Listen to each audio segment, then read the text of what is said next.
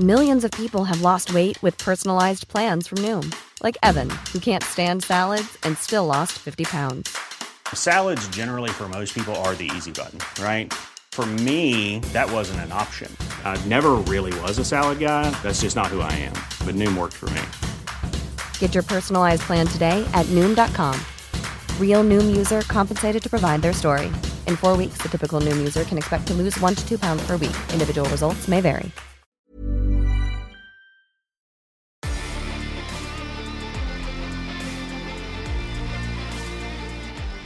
Ja, 18 december.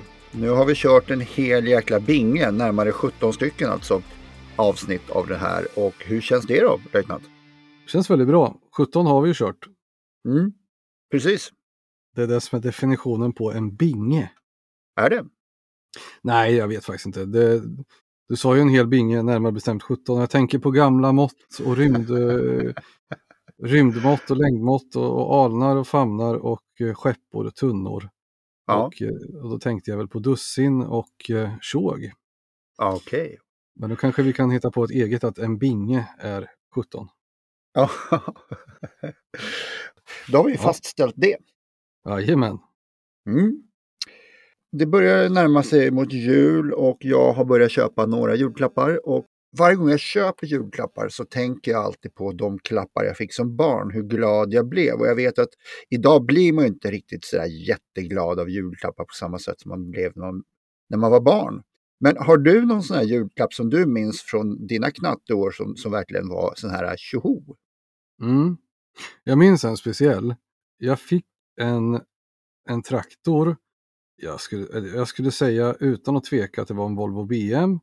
Eh, sannolikt en 650 eller någonting. Alltså i, eh, i miniatyr då givetvis. De här, Ja. de, det, fanns ju, det fanns ju olika märken här. Så Siku så fanns det Britannia då. Eller, vi, vi, man sa ju Britannia men jag tror att det stavas ju Britan, Britans. Ja, Ja, Britan, ja. Ehm, I alla fall en sån, en Britannia-traktor. Jaha. En, eh, en gul Volvo BM, sannolikt 650, eh, möjligen 600 och den var gul. Jaha.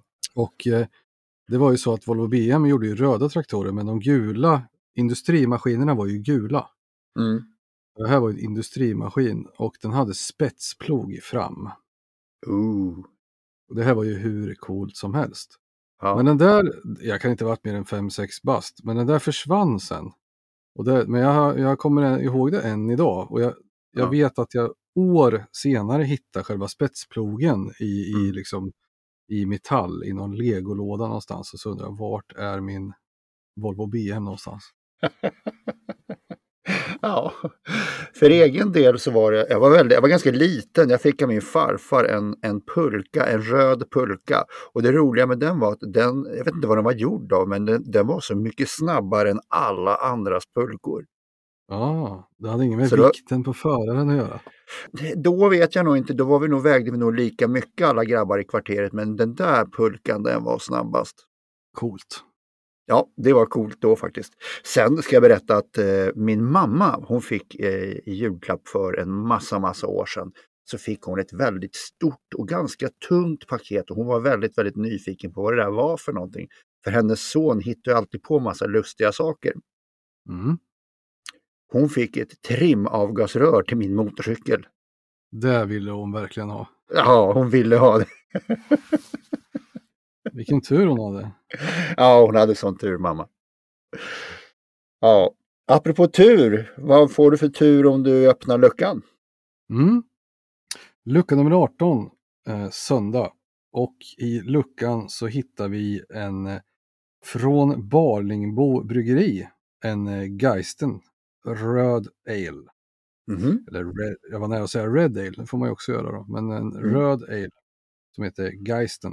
Eller Gasten kanske. Mm. Eh, gotländska där. Det här är en folköl, 3,5 procent. Och eh, eh, bärnstens, eh, mörk bärnstensfärg, doft av eh, frukt och karamell, smak, lätt rostat bröd och russin. Humlaromatiska spektrumet ganska lågt, Mm. men eh, trevlig, god eh, törstsläckare. Ja, Värt ser man. Absolut, helt klart värd att köpa. Ja. Min vän Stefan, han, han lärde mig en rolig sak vad det gäller just dryckenskap. Mm. Och han sa så här. I rather have a bottle in front of me than a frontal lobotomy. Rimligt. Helt klart rimligt. Ja. Och när vi ändå inne på och pratar engelska så tänkte jag, eh, jag har en teori eller en idé, en tanke om vad det var som egentligen avgjorde andra världskriget. Mm. Eh, General Ike Eisenhower, han sa ju att det var två saker som eh, hade vunnit kriget åt de allierade.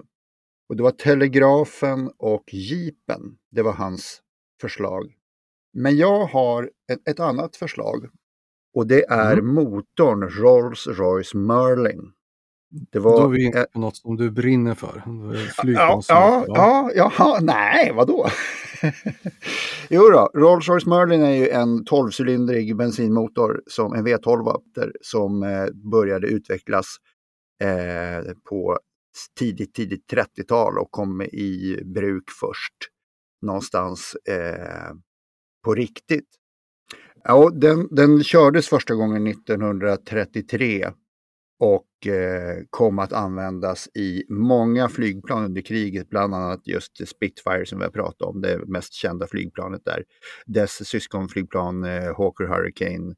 Det var, användes också i den amerikanska Mustangen som eh, byggdes i väldigt många exemplar och i sig var en, en eh, spelförändrare som vi säger för eh, då plötsligt kunde, med Mustangen, så kunde amerikanskt jakt jaktflyg följa med eh, bombplanen ända in i Tyskland. Och det sa ju tyskarna då att det här var liksom, nu jävlar, nu har vi förlorat kriget.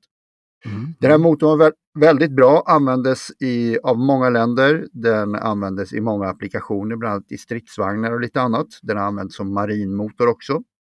Eh, tyskarna fick ju tag i en sån här motor och satte den i en Messerschmitt 109 och det blev den snabbaste och bästa 109 de hade haft och provat. Mm. Vad hade de för motor i den annars? Ja, det var en V12 det också, men på 35 liter, så den var mycket, mycket större. Men eh, någonstans runt 160 000 sådana här motorer tillverkades. Enorm mängd. Det är en enorm mängd. Och jag skulle vilja ha en hemma och starta ibland bara puttra i trädgården för att det är mysigt och roligt. Mm, det finns ju de som har, man tittar på YouTube finns det ju väldigt många klipp, folk som har säkert en sån här, det vet inte jag, men de stora mustiga V12 och sånt från stridsvagnar och flygplan som står på rigg. Mm. Som man, ba, man bara kan rulla ut ur garaget, starta och lyssna lite grann och sen stänger man av och rullar in igen. Är det någon som har en Rolls-Royce Merlin-motor som står på rigg som vi kan få komma och lyssna på så lovar vi att vi tar med öl. Det lovar vi. Då har vi pratat öl och vi har pratat motorer. Och eh, då är det dags för lucka nummer två. Och eh, Mm. dagens datum i historien den 18 december således. Ja, precis. Här har vi 218 före Kristus. Nu har vi gått så här långt tillbaka har vi aldrig någonsin varit. De kombinerade romerska arméerna under Tiberius, Tiberius Sempronius Longus och Publicus Cornelius Scipio möter Hannibal på floden Trebias västra strand söder om Placentia och blir grundligt besegrade i slaget vid Trebia. Hmm. Placenta är ju moderkaka på latin. Det visste inte jag. 1956 är man i den eh, 18 december inte så arg på Japan längre utan tillåter dem att bli med, medlem i FN. Mm. Och 1878 föds Josef Stalin. Då är han väldigt, väldigt liten men han kommer senare i livet att påverka väldigt, väldigt mycket av historien. Absolut. Och med allt detta som vi har proppat i vårt 18 december så tror jag att det är dags att tacka för detta, detta datum. Det är det. Och imorgon den 19, måndag, då går vi in i självaste julveckan. Just, just. Mm, mm. Nej men löjtnant, jag tar och varvar upp min Rolls-Royce Merlin-motor och tackar för dagens avsnitt. Gör så. Tack så mycket själv. På återseende imorgon. Hej hej, tally ho! Hej då, hej då.